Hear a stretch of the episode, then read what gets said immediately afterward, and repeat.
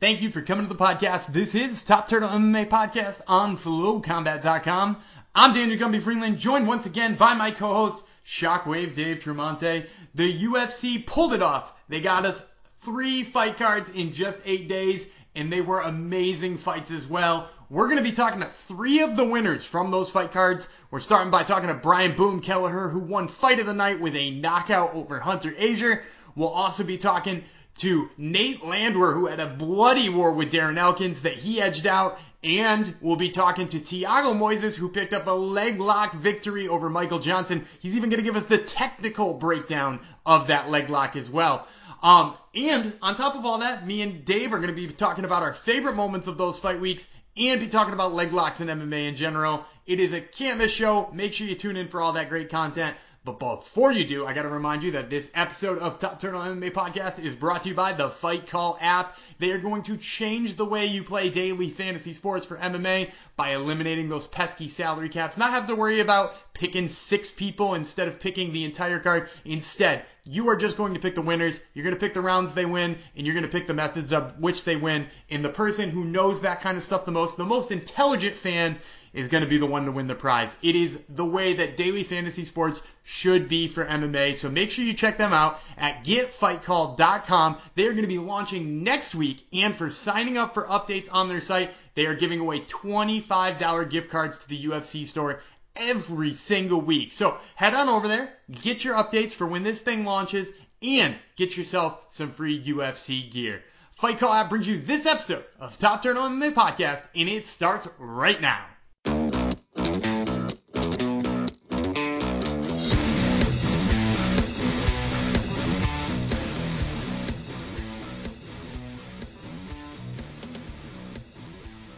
Is Daniel Gumby Freeland with Top Turtle MMA on FlowCombat.com. Today, I have the pleasure of speaking to Brian Boom Kelleher, fresh off of his fight of the night and KO of Hunter Azure on Wednesday down in UFC in Jacksonville. So, Brian, I, I gotta ask you, you ended the fight with a post-fight interview and a call for tie-dyed fight shorts. Did you make any headway with the boss on that one?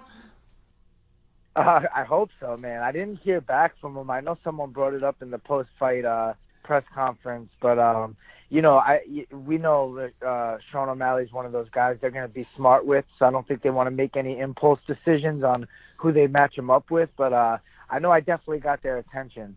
Yeah, and I actually wanted to ask you about that call out too, because you know you went up to featherweight, which I'm assuming is partially because of the quarantine and, and all that's going on in the world. But you look really good at featherweight too. Is there any chance that you stay up at featherweight for a fight or two?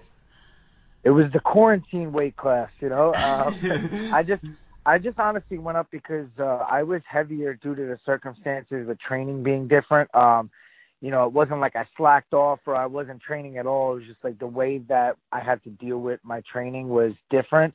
My body started to react to it. I was like lifting more weights at home and put some muscle on, but like, man, I'll tell you, I felt really good at featherweight. I wish we could do that. It's just I don't think I could fight these real featherweights, you know, because uh, you know typically I walk around like 155 if I'm getting the correct training, and these guys are walking around like you know 170s, even sometimes 180. So I would love to fight more bantamweights at featherweight if they're willing to meet me there. I'm sure a lot of guys don't want to have to cut a drastic amount of weight right now, so I think that would be great during these times. But otherwise, I would like to stick to bantamweight. And what particularly felt best about it? I mean, obviously not having to do the terrible weight cut, but what what felt best about your game when you were in the cage? Well, yeah, that's the thing, man. Not doing that terrible weight cut translates over to fight day. I feel, you know, that's what I was looking for to see how how you know not draining my body all the way down would affect me the next day. And I and I could say that I felt like sharp. I my my mind felt good. I was I was very loose and I and I definitely felt like a, a different kind of power in my punches that I don't really necessarily know if it's the same at bantamweight with draining myself. So that was uh, you know, just a couple of things I noticed that I was like really happy about. Just the way I felt overall was just good energy. Uh, you know, my cardio was fine. It wasn't like I lacked in like speed or anything like that, but I just had more power and a little bit more like strength and stuff like that.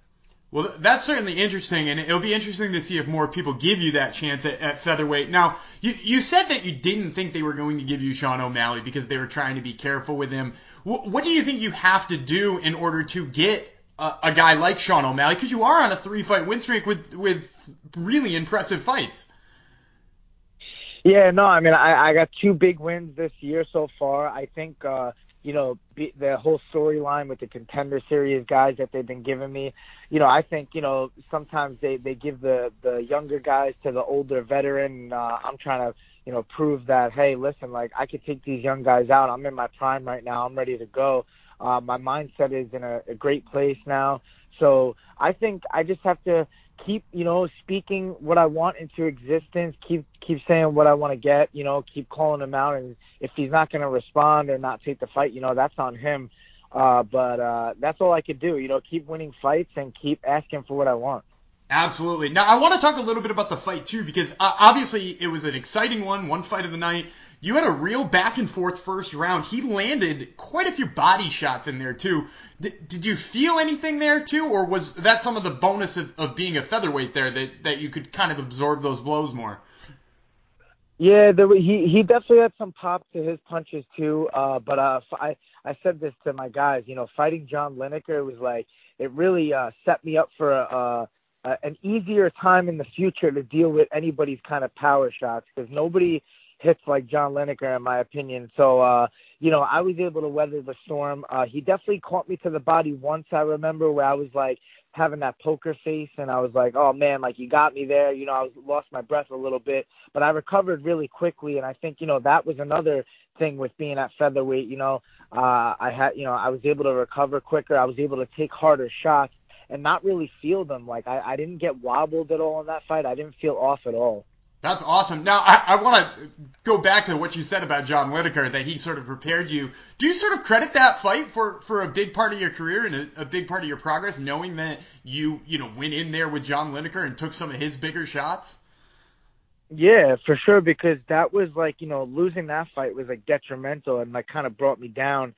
And then I had to rise back up and kind of find myself again as a fighter. And, you know, I did that in the gym, of course, and then translated over to my fights. But, uh, you know, I learned a lot from that fight, you know, both physically and mentally, but more so mentally, just having to go through that and deal with that and then have to face that and, and the possibilities in fighting and then, you know, come back out and, and believe in myself again a hundred percent and that I could beat anybody they put in front of me. And, and, and you mentioned believing in yourself too, because y- you did do a big thing believing in yourself recently. I know your contract was just about up before that Ode Osbourne fight. You win that fight, you go out and win this fight, get performances, bonuses in both of those. Do you feel validated at this point, or, or is there still more work to do? Oh no, there's always more work to do, but definitely, uh, I, I'm in a great place. You know, I think going into the Ode fight, I had my job on the line essentially. You know, it wasn't really even my choice. It was just the way it, it worked. You know, uh, the UFC was probably kind of like, hey, we don't know where Brian Kelleher is at right now. You know, where's he at mentally? Is he still at the top of his game? You know, can he compete with these young, hungry guys that are, you know, on on the come up? And I proved that. So, I think really that's what I proved, you know, to myself and also to the UFC. Like I'm still here, you know, and I and I'm still gonna make a run at that top that top tier. So that's my goal this year is to go on a big win streak and put myself back in into relevancy. You know, I think I'm there right now, but there's always more work to do to get to the top for sure. Absolutely, and you, you said you wanted Sean O'Malley, but obviously, you know, you're you're willing to take other fighters as well. Is there a time frame that you'd like to get back in there to start this run? Well, I, w- I want to stay as active as possible. I love the momentum factor of like winning fights and feeling good in there and and, and feeling yourself uh, get better and better and being able to bring that into the cage, you know, with some level of comfort. Like, oh, I was just in here, so I know what this feels like. I'm back in here again, and I feel good about it. So I want to get back in pretty quick. The only thing is I got stitches on my toes, like two of my toes, so I, I have to kind of lay off my foot for like a week at least, maybe even two weeks. Um, but that's not that big of a deal. You know, I, I'm I'm hoping to get back in there especially if they let me do it at 145 against another bantamweight. Like we could do it sooner, like maybe late July, early August would be like I guess the earliest. Awesome. And, and now I got to ask too, because you know you talked about building momentum in moving up the division. Obviously, you're taking and looking at taking fights at featherweight. Do you feel like that does anything for the ranking at bantamweight? Are you worried that maybe you know some of the people on the, the judging panel do not see you as a bantamweight if you're winning fights at, at featherweight, or are you less worried about all that? No, I'm not worried about that, man. I, you know, it's about winning in this sport. You get two paychecks when you win. You know, you get bonuses like this. Uh, I think that's the name of the game. You know, you want to provide for your future and, and all that stuff. So, uh, you know, rankings have been controversial for such a long time now. We don't, you know, a lot of people don't even know what's going on with these rankings. They got guys in weight classes ranked that don't even fight in that weight class at all anymore. But you know, with me, I think if people pay attention, they understand, you know, what happened there. You know, this is a pandemic. Kelleher is fighting another bantamweight, but they just decided to meet at 145. So I think that they understand the fight was really two bantamweights, and I think I'm still going to get the recognition from from these two wins. You know, especially this last one with the knockout. You know, undefeated guys never lost. I think I'll definitely move up a little bit, but when it comes to rankings, you got to fight a guy with a number to kind of take that number. That makes a lot of sense. Now you said you get two paychecks when you win. You've gotten three paychecks uh, the last two times you've won. Have you done anything special with them? Has, has there been a big purchase that Brian Kelleher has wanted? I'm trying to pay the bosses off to give me that O'Malley fight, but they, uh, I, I don't know if I have enough. I don't know if I have enough money for that. It's too risky for them, you know. but uh, no, I, I, I'm just saving up, trying to buy a house. I don't want to uh, make any any crazy purchases anymore. You know, early on, I I got my first like bonus or two. Like I think I bought my car, you know, which I paid off, and that's nice. I don't have to pay any monthly bills on that, which is kind of my goal. You know, I don't I don't want to have any hefty like monthly bills. I just want to pay things off and kind of own them. So I got the car. I bought some jewelry because you know I like jewelry, but I might have went a little too far with that. So no no more no more stupid buys, but uh you know we're definitely trying to look into more of like investing and uh and saving for a house. All right. Well, that sounds awesome, and we hope you get in there as soon as possible so you can start working towards that goal and all of your other goals a little bit quicker. Once again, fans, this is Brian Kelleher, fresh off his fight of the night and knockout of Hunter Azure on Wednesday at UFC in Jacksonville. Brian, thanks so much for the time, man. We really appreciate it. Boom. Thank you. And that interview with Brian Boom Kelleher is brought to you by Marune Social. M-A-R-U-N-E. Marune Social is the one and only social media app for the martial arts enthusiast. It is the one and only way to track all of your training, whether you do jiu-jitsu, boxing, judo, sambo, or any of the 32 martial arts they have on board. It is absolutely amazing. And if you're one of those people who's isolating right now and maybe aren't getting the chance to do your martial arts, they also have great ways for you to track all of your activities and all of your exercising, whether you're doing yoga or you're going for runs. They've got timers built in and all kinds of other great ways to log stuff. So make sure to check them out. That's Marune Social, wherever it is you download apps. This is Daniel Gumby Freeland with Top Turtle MMA on FlowCombat.com, and today I have the pleasure of speaking to Nate Landwehr, fresh off his three-round war with Darren Elkins at UFC in Jacksonville this past Saturday. So Nate, I, it was a hell of a show, an absolute bloodbath. But since then, I gotta ask you because Darren Elkins had came out and said that he thinks his scar tissue in his face could have possibly screwed him out of a decision. What do you have to say to that claim? No, no, I mean I was there. I felt like I beat him up. I was there. I was in the octagon with him. I mean, I'm pretty sure that uh he looks a lot worse than I do right now. I mean, I was hitting him with these shots that busted him open. That scar tissue just didn't come open because the wind.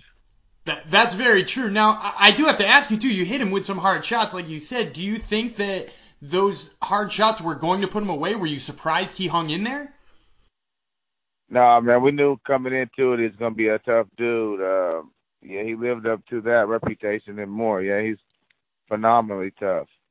Absolutely. And, and while you were in there, I, I gotta ask too, because the, the antics were absolutely entertaining. You, you know, you're fighting for a little while with one hand behind your back. You were pointing at Dana and talking directly to him.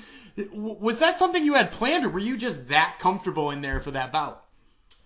Man, I was just having a great time. It was just, I was just having too much fun, man. I uh, just happened natural, and uh, I don't know. Uh, I felt good, man. I felt like uh, the UFC is my home, you know. Well, that that's certainly awesome. Now, I do got to ask too. Did did you get any feedback about uh, that that antics in those in the cage? Did you get any feedback from the boss? Did you get any feedback from the UFC? I mean, it worked.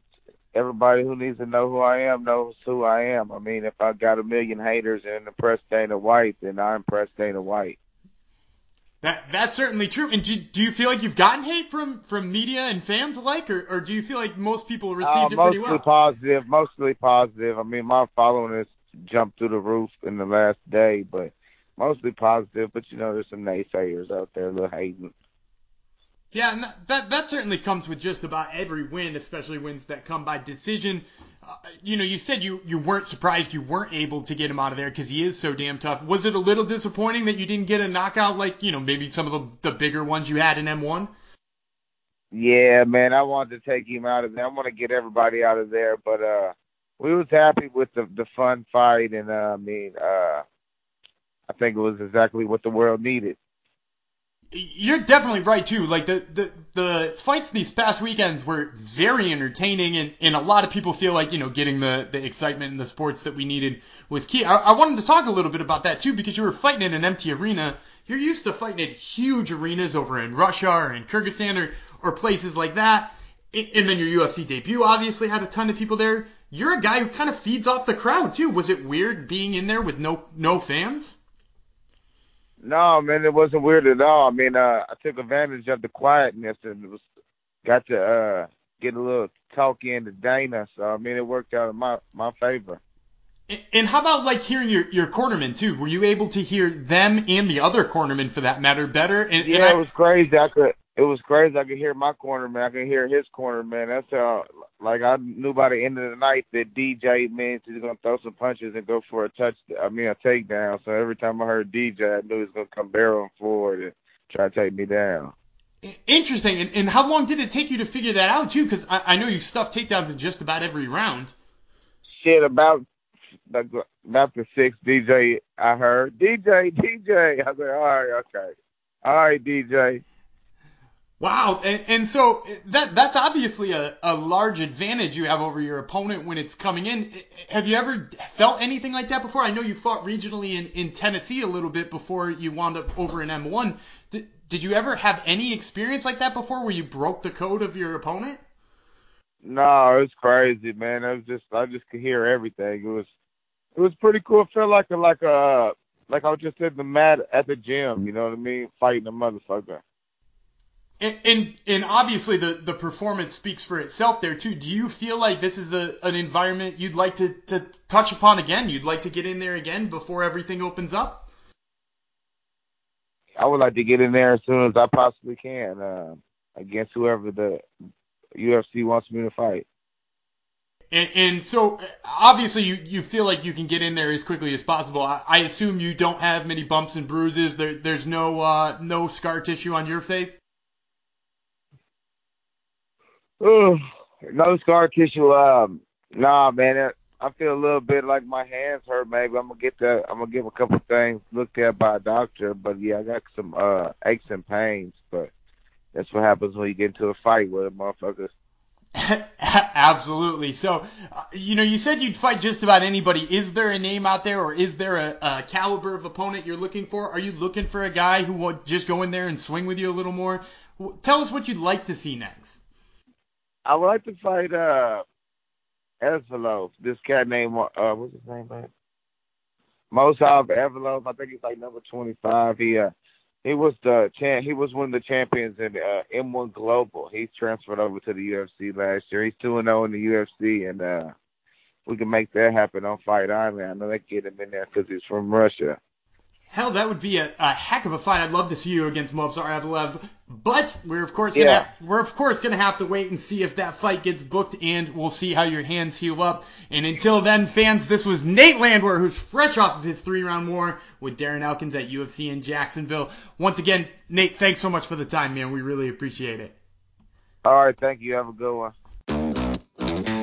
And that interview with Nate Landwehr is brought to you by Battle Clan Gear. Visit battleclangear.com and use promo code TURTLEUP10, that's T-U-R-T-L-E-U-P-1-0, for 10% off all of their amazing looking, phenomenal feeling jujitsu gear. That's right, they've got great spats, rash guards, t-shirts, whatever it is you need, they've got it. And if you're not training at the moment, because you know, hey, we're all in isolation right now, they've also got other great things like hooded sweatshirts and coffee mugs, so check them out, battleclangear.com. This is Daniel Gumby Freeland with Top Turtle MMA on FlowCombat.com, and today I have the pleasure of speaking to Thiago Moises, fresh off of his win over Michael Johnson at UFC in Jacksonville back on Wednesday of last week. So, Thiago, before we, we talk too much about the victory, I want to talk about the submission itself. So it looked like you sort of had a straight ankle lock grip on that leg, but also it seemed like there was some twisting going on with the submission as well. Can you give us a little bit of a technical breakdown of exactly what that submission was? Yes, um, my submission, like I had the single leg, then uh, I lay I laid down, you know, I went straight to, to the straight ankle lock, and um, my left leg was over his uh, his leg, crossing over his leg, like putting a lot of pressure on his knee. But I, I have like a straight ankle lock. I start uh, going belly down, and then he had to tap. So, so do you believe that the it was the straight ankle lock that tapped him out, or do you believe when you bellied down, it, it put enough torque on the knee to, to damage his knee and get him to tap on that? Uh, I believe it was the the the ankle, the ankle lock, because uh, I heard his uh, his foot popping a few times. Wow. So you heard it popping a couple of times. Did he confirm that afterwards too? Was was he all right walking, or or was he you know pretty significantly banged up? I think I think it is uh, hurting him a little bit, but uh, I don't remember like if he. I, I think he was able to walk after that. Well, well, that's certainly good because we obviously don't want to see anybody hurt in it. But it was a very Yeah, impressive. It was a very impressive submission. Were you surprised you didn't win a performance bonus off of that submission? Yes, I was very surprised because I was like sure I would get that bonus after that that submission because this kind of submission we don't see it very often, you know, and uh, especially against a high level opponent. Uh, I I, was surprised that I didn't get the bonus. Yeah, I, I was really surprised too, especially because I, I can't even remember the last straight ankle lock I saw. Now, I, I want to ask you about the entry too, because as you said, you know, you grabbed the single leg, you fell to your back, and you looked for the, the leg. Was it your plan going out into that second round to fall to your back to, to sort of pull guard, or were you looking for, were you actually looking to finish the single leg there? Like uh, in training, you know, the strategy was to use my jiu-jitsu and my wrestling to win this fight. So, but I knew me and my coaches we knew he had a really good uh, wrestling defense, and I knew also that my jiu-jitsu is way better than him. So I would be like uh, in advantage even if I were on my back. So the strategy was taking him down, but if I couldn't get the takedown, uh, I would like uh, go for the butterfly sweep, you know, or to the to the this straight ankle lock. Uh, I I drilled this a lot. Uh, even the locker room, I was drilling these moves. So when I get the, when I got the single leg, was just natural. You know, I didn't even think about it. That's that's awesome. Now I gotta ask too, because you said you know you, you obviously planned it and you, you were working on it back in in the back room. We didn't see too much of that in the first round too. Was there something that your corner said in between the first and second round to you that inspired you to to sort of go all in on that grappling effort? Yes, you know, this was the the strategy. This was like what I should have done like since the beginning of the fight, you know. But I didn't find my distance. Like he was getting comfortable, so uh, I need to make some adjustments. And, and that's what your corner told you to do too, to to make the adjustment. Yes, my corner, all, all of my corner, they were talking to me. You you gotta go forward, you know. You gotta pressure him. You gotta like make him, him tired. Use your grappling, and that's what you're gonna do. Absolutely, and, obviously it worked. Now I want to talk about where this puts you in the UFC because obviously you know you're you're one and two before in the UFC, which puts you in kind of a, a risky position here. Did you feel like your job was on the line going into this fight? Yeah, I knew, I knew. Uh, uh, my back was against the wall, you know, but uh, I didn't focus on that. You know, I just focused on the things that I could control. That was like my performance. You know, that's this took the the weight off my back. You know.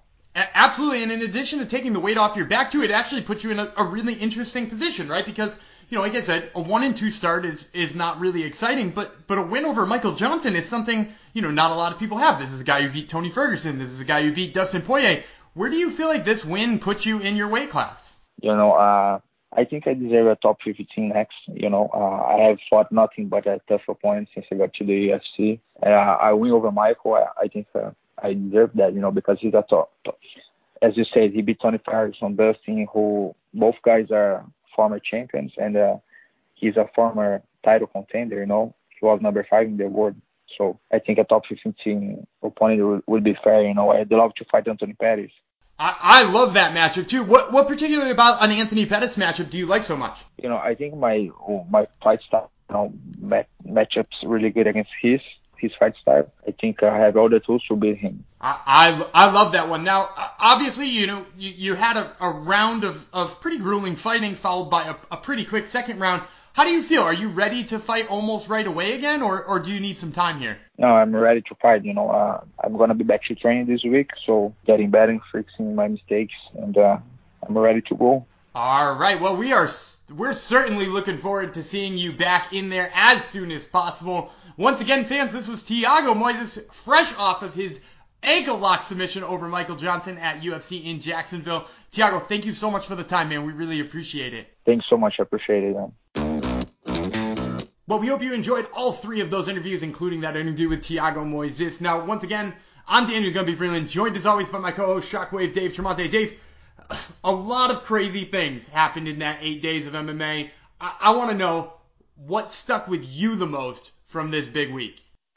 I don't even know where to begin. There was so much exciting stuff that happened. I mean, I guess it would be criminal for us not to touch base on the fact that Justin Gaethje is on a warpath right now. Tony Ferguson has a zombie chin. 155 has never been more exciting. Let's start there. Yeah, and, and, and I hear a lot of people saying that they're crazy bummed out, right? That we're we're now in the post Tony Ferguson versus Khabib era, right? Like we think that that's not gonna happen. First of all, it could still happen, right? Like there there's nothing saying that like Gaethje doesn't, you know, like toast Khabib, and then all of a sudden we've got those two fighting for a number one contendership. Or, on the other hand, like who's to say Tony Ferguson won't rattle off another nine wins and wind up fighting Khabib down the road? So I don't think it's gone. And in addition to that, too, I, I think we're also in a in a spot where Gaethje is probably a better matchup for Khabib, right? Like Tony conceded some takedowns to like people like you, you know, not that Kevin Lee is a bad wrestler, but he is clearly not the caliber wrestler as a Khabib. So like he he had given up takedowns to guys like that, and yeah, he saved himself with the submission. I just don't see him being as successful with submissions off his back against Khabib. So I, I think Justin Gaethje being able to thwart those takedown attempts is actually probably more exciting. I, you know, it's one of those things that's so dynamic, and and I think people's games are ever evolving. I don't really know if if Khabib got a takedown on Justin, I've never seen Gaethje off his back. So for all I know, he looks like a frightened turtle. Khabib passes his guard, and you know who's to say what happens. I like the possibility of Tony working off his back, which we know he would against Khabib. I also like, you know, Khabib is on a scale of one to ten, he's an adequate striker. Let's call him a 7.5. Gaethje to me is nearing 10 out of 10 levels. Um, Tony's funky style against a Khabib might play a little better than it did against a Gaethje, who just has tremendous boxing hmm. defense mm. and is disciplined and, and everything else. So he's now disciplined. He wasn't always disciplined, but he certainly is True. now disciplined. Yes. Which is why I think it also makes MMA betting the most exciting sport in to bet on because people's games are always evolving you know, you can go into a fight thinking you know Justin Gaethje, but depending on what he worked on in camp, and he has such a brilliant coach in Trevor Wittman. I love the between rounds coaching advice, like you know, take 20% off your punches. You're trying to kill him out there. Uh, just really brilliant stuff. So that all being said, I like all those matchups. And here's the thing: fans can go online and complain, oh, we're not getting this, we're not getting that there's still a virus out there. Say what you will about it, and it wasn't as bad as we all thought it was going to be, and that's a good thing. Let's never forget that. But there is still a virus out there. They think there's a second wave potentially coming in the fall. Who knows? Khabib's dad apparently is sick. I've heard crazy rumors that he might even have said virus. If he were to, and knock on wood, I absolutely hope this doesn't happen, but I mean, apparently he's in a coma right now. And, and I, don't even want to speculate what could happen, but the point being, Khabib is in another world right now. He's dealing with a, a sick father. Who knows if we even get Khabib versus Gaethje? Is my point.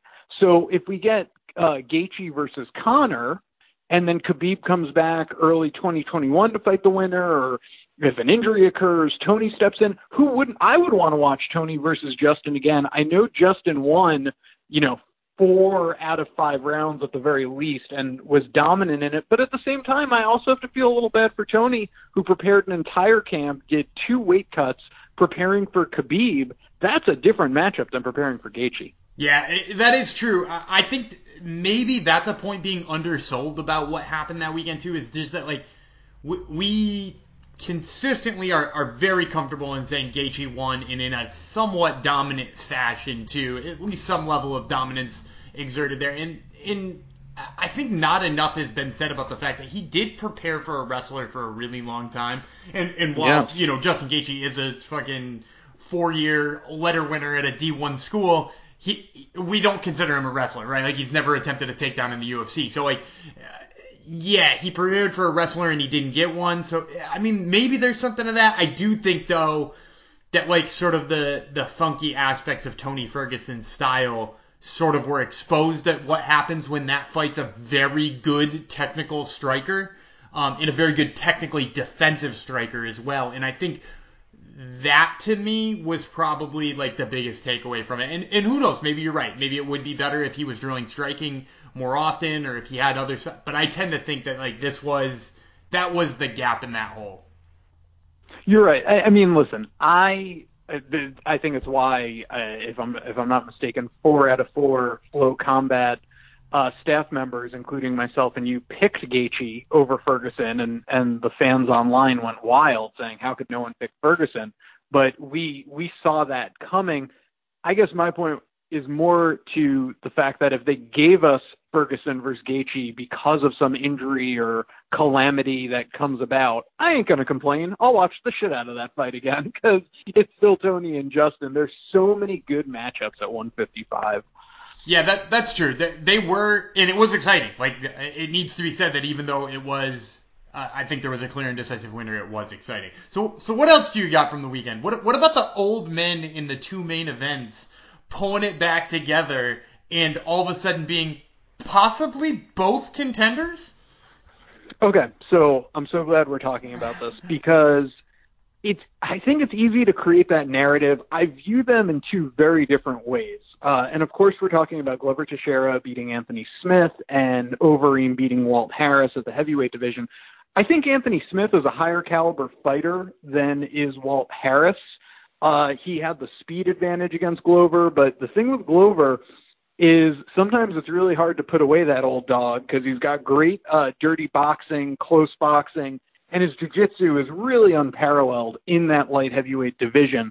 So that's always going to keep him in fights is his grappling and just being such a tough guy. I more have stock and faith in a Glover late career surge potential title run, and it sucks because Jones has already beat him pretty soundly, so I don't think that's a fight that necessarily sells, and we are in the fight business. But if Jones were to go up to heavyweight, or again, calamity strikes, last minute injury replacement, Glover could find himself in a title shot. Overeem, on the other hand, I, I don't, you know, no offense, I don't find Walt Harris to be the next big thing. I don't think he's a top caliber heavyweight. I'm not as impressed with that performance. What about you? I, would say uh, I, I I agree with you. I think Glover's performance was of a higher caliber. He's fighting a guy who I think was more highly ranked in his division and rightfully so, and it was more dominant too. Because let, let's talk about the fact that Walt Harris was probably a referee stepping in and us not complaining about it away from winning that fight. Because when he tagged Overeem in that first round, I thought the ref was going to step in, and I wouldn't have thought it was an early stoppage if he did. The fact that Overeem survived that is incredible. Now, let's also not forget though that while we're you're writing off Overeem, first of all, it's the most pathetic division in the UFC, with the exception of women's featherweight, which I don't exactly consider even a division. But he is one second away from being on a four fight win streak too. Right? Like you're talking about the fact that he beat the brakes off of Jair Rozenstruik, a guy who just had a fight with Francis Ngannou, albeit a very short one, but was given a shot against Francis Ngannou. He would be on a four fight win streak if that fight was five seconds shorter because he won four rounds against Rozenstruik and then maybe four and a half minutes of the last round. So we're talking about wins over Alexei Oleinik, Walt Harris, almost Rozenstruik, and Sergey Pavlovich, who are all ranked fighters. At heavyweight, it's not out of the realm of possibility to think that he's probably one or two fights away from a title shot here. That's still crazy to me, just because I don't trust his chin in a big spot. But yeah, you're bringing up some good points. I, I would Now- agree with you that I don't trust his chin, but here is just just throwing this out here too. So he has been knocked out in the last, let's go five years. In the last five years, off the top of your head, guess how many times Overeem's been knocked out? So dating back to 2016, right, or 2015. Um, well, I know Curtis Blaydes uh, turned his head into a pinata, Yep. and then who? You're missing the highlight one. Well, oh, and then of course Ngannou blasted him into outer space. Yeah, and I mentioned Rozenstruik. Rozenstruik got that last second one. So now we're talking about three incredible punches, and you're missing one other one. Um, for Overeem, don't tell me, don't tell me, don't tell me, don't tell me. All right, I give up. Who was it? Stipe. Oh, Stipe Miocic. true. In So- a title fight. So the the four people he's been knocked out by in the last five years, and, and granted, those are also his only four losses in the last five years, are the champ, the number one or two contender, depending on where you see DC and, and Ngannou, and the number three contender, and then the guy who just got beat by the number three contender, who's I think five or six now. We're talking about he's lost four times, you're right, and we, we suspect his chin. But those four losses are to guys who have incredible power, had him in terrible positions, and are the best of the best in the division, too. So, like, while you might not think he's to win a title because those guys are all ahead of him, fuck, he is much higher ranked than we're giving him credit for, I think. Good points. I'll tell you actually now that we're talking about it, my memory's being jogged. You know what the most exciting part of the the whole past week was for me was we saw our first heel hook of 2020, and there was only one in 2019.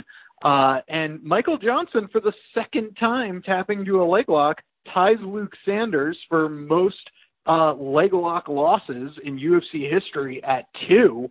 Uh, as a leg lock guy, as I know you are as well, this just really excited me.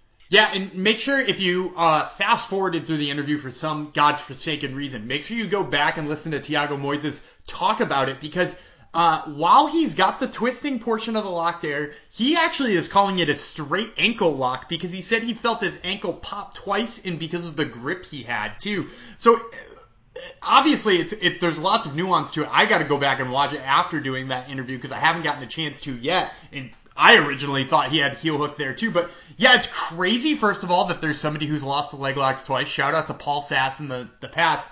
But also not completely crazy that this is Thiago Moises hitting this too, because a lot of people probably don't know the name Thiago Moises, right? It's like before this, he was one and two in the UFC. You know, he even says in the interview he was thinking that like this might have been his walking papers if he loses to Michael Johnson, which man, what a tough person to have to fight and possibly get your walking papers. But if you go back and look at his resume, in, some of the submission wins he has, he has a freaking helicopter armbar, which is one of the most impressive things. He uses uh, elevators to lift the guy up in the air and spin him while hitting an armbar. It's one of the most incredible things. That was all the way back in either RFA, back when it was RFA, or maybe LFA. I don't know if it had already changed over, but definitely go back and look at some of his past fights. His jiu-jitsu is incredible. And I don't know about you. I loved the fact that he came out for that second round being like, I'm either going to get this takedown or I'm going to fall down and he is going to have to grapple me. Right. You know, I am actually watching. I had our intern pull it up. And while there is a twisting motion, he's completely right. He has a guillotine grip, one more associated with an ankle lock. So there is a bit of a belly down ankle lock pressure that was probably being put on Michael Johnson's uh, Achilles tendon. But that being said, he had uh, sort of a double outside control on the leg.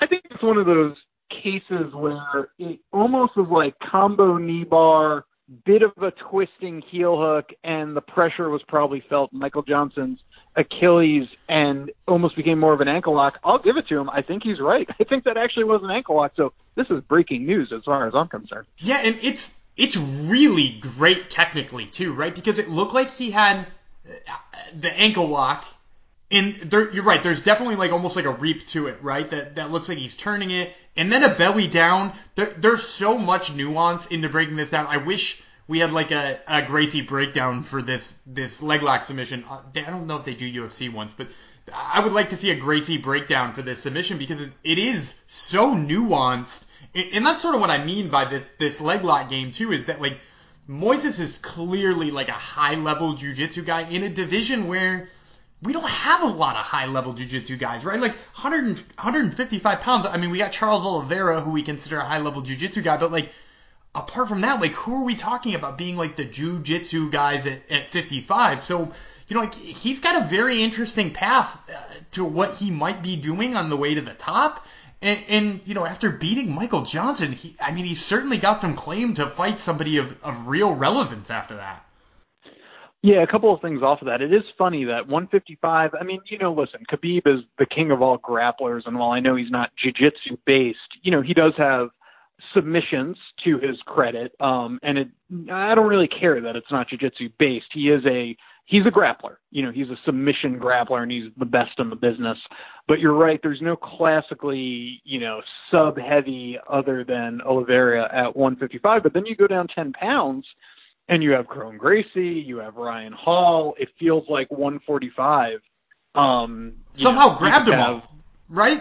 Because they, they, got they got Bryce Mitchell too, who, who while he's unconventional as fuck, he is also like very jujitsu heavy, right? And and he just beat Charles Rosa too, who is Who's also, also very, very ju- yeah, and, and they just lost. Like Manny Bermudez just got fired because he missed weight 750 times, but he was also very jujitsu heavy, right? Like it, it's a really great division for like the purist jujitsu, whereas like up just 10 pounds it is like almost a barren wasteland for those exact same type of grapplers, which is is weird. I, I don't know why that's like some kind of threshold to like the wrestling world almost, right? Like that that seems like a wrestling world threshold. Now we brought up the name Ryan Hall, and I have to ask you because it's so funny to me. Uh, how many how many off the top of your head leg locks do you think Ryan Hall has in the UFC? In the UFC, it's hang on a second. Do do we are we counting uh, the Ultimate Fighter? No. Okay, because he had two on the Ultimate Fighter, if I remember correctly, both That's by correct. Imanari rule. Um, is it just one? Is it just BJ yeah, Penn? it's just one. It's just Okay. one against BJ Penn. Okay. But doesn't it? Be, and here's the other thing: how many fights do you think Ryan Hall has had in the UFC? Um, so he beat again, not counting, uh, not counting the Ultimate You can count. Uh, you can count Russ Hammer, the Ultimate Fighter. yeah, yeah. I, I was gonna count that. Yeah, yeah. Okay, so because that's actually in the UFC, it's not in the Tough House. So Right. uh, Artem Lobov, uh, he pieced up Dar- Darren Elkins. He beat BJ Mhm. Penn and Gray Maynard. So is that four? Yeah, four? Yeah. four. That's Yeah. crazy. He's Yeah. been in the UFC forever. I, that's what I'm saying. And Who the fuck would want to fight him though? Who would who would fucking Right, want to fight I him? mean, Like especially after he- the Gray Maynard fight. He's the guy who, when the manager calls up and says, "Yeah, we got to fight," you get all excited and they say, "Who is it?" And they go, "Ryan Hall." Click. They're gonna hang up. Um, but it, it's just so funny to me. Like we talk, we especially on our show because we're grappling nerds, we talk about Ryan Hall. I feel like he's been in the UFC forever, and I feel like he fights three times a year, and I feel like he has 30 leg locks to his credit. He has one. yeah. Okay, and it's really just because BJ Penn, who's never been submitted before, just turned the wrong way, and obviously that happens. And I'm not. That's not to say Ryan Hall couldn't leg lock him five out of ten times they faced, but it wasn't. I, I don't even know. It just it, to me it was so shocking because it was BJ Penn. But all being said, um, you know, it- it's just one of those things where I guess my larger point is there aren't a lot of leg locks. Ryan Hall barely fights. He probably doesn't have a lot of years left at this point in the UFC. What do you make of, and we'll end our uh, our segment on this, Gumby. Why aren't there more leg locks in the UFC, in your opinion, right now? You, I've been really interested in this question lately too because I, I went back and watched the Ultimate Fighter 7. Me and my wife in quarantine have binge watched a couple of seasons of the Ultimate Fighter, and Ultimate Fighter 7 had like 80 leg lock attempts in fights, and I kept thinking to myself, it's crazy that people, and, including I think one finish, one leg lock finish by Tim Credeur. Um, so like a, a lot of leg locks used to try to happen, and some would. And, and you're right, maybe we don't see them so much now. And the crazy thing to me is, is that like when, when you think about competitive grappling, it's the exact opposite way, right? Right, like you never saw leg locks, and now sub only movement took off, and like you only see, not only see leg locks, but you know what I mean. There, there's incredible amount of them. Yeah, I don't, I don't know what it is. My guess would be, uh, my guess would be technical proficiency in defense, right? But like, is that even true? Do more people know how to defend a leg lock in 2020 mm, versus in, no. in 2012? No, I so and I'm so glad we're talking about this because he, here's my answer. I think it's somewhat of an anomaly. There are leg locks happening at high level MMA, and I get that the UFC is the highest level, but we saw them in Bellator multiple times last year. One FC, you mention it on the grappling circuit, obviously in Nogi. Now you're not getting hit in the face. I understand that. On your first day of MMA, if you went to a coach and you've never done MMA before and you said, "Hey, I'm going to try to roll through for some leg locks, some Imanari rolls," the first thing they're going to tell you is, "Well, okay, that's fine, kid, but you're going to get hit in the face. This ain't a grappling match. You're going to get hit in the face when you go for leg locks." So that obviously is a, a barrier of entry for leg locks, but they are happening. You can certainly apply them without getting hit in the face, or even just take a couple of hammer fists while you're, you know, wrenching someone's knee on a, a sunken heel hook. It's going to work. I get the sense that in the UFC, especially, you know, I think you're just conditioned to expect a stand-up war rounds end, you start standing again, which I think is bullshit. I think if you end a round in a dominant position, it should start there, just like you do in a normal jiu-jitsu roll uh, the next round. Uh, but that being said, I think it's going to come back into favor. Is my long story short? I do think we will see a wave of it. I think UFC, you know, sometimes you see like uh, with Conor with his shoulder strikes. I think we're going to see more people try that now after he had success with it. And it's just a copycat style league. I think right now it's not in favor, but I think it could come back into favor because I don't really have that technical reason why they're not happening in the UFC. I see them happening at other levels of MMA. And that to me tells me that they could happen in the UFC, especially with guys like Ryan Hall. He's just not fighting enough. If Ryan Hall fought three times a year, we'd have more leg locks in the UFC. Yeah, and I would also add in too that there was a leg lock. I'm gonna screw up the name here too. Uh, in LFA, is it the guy's last name Scozzari? Uh, it was the main event, and it was against the guy who was on the contender series at light heavyweight. So again, another high level one of two guys who are almost in the UFC. Do you think it will take? Because you mentioned Conor's shoulder strikes and more people trying that, and I've even seen some people try it even more on the ground since he did that. Do you think it takes somebody who reaches that pinnacle. I mean, obviously not Conor level fame, but that pinnacle, that high level of a division using leg locks before it becomes the copycat, though?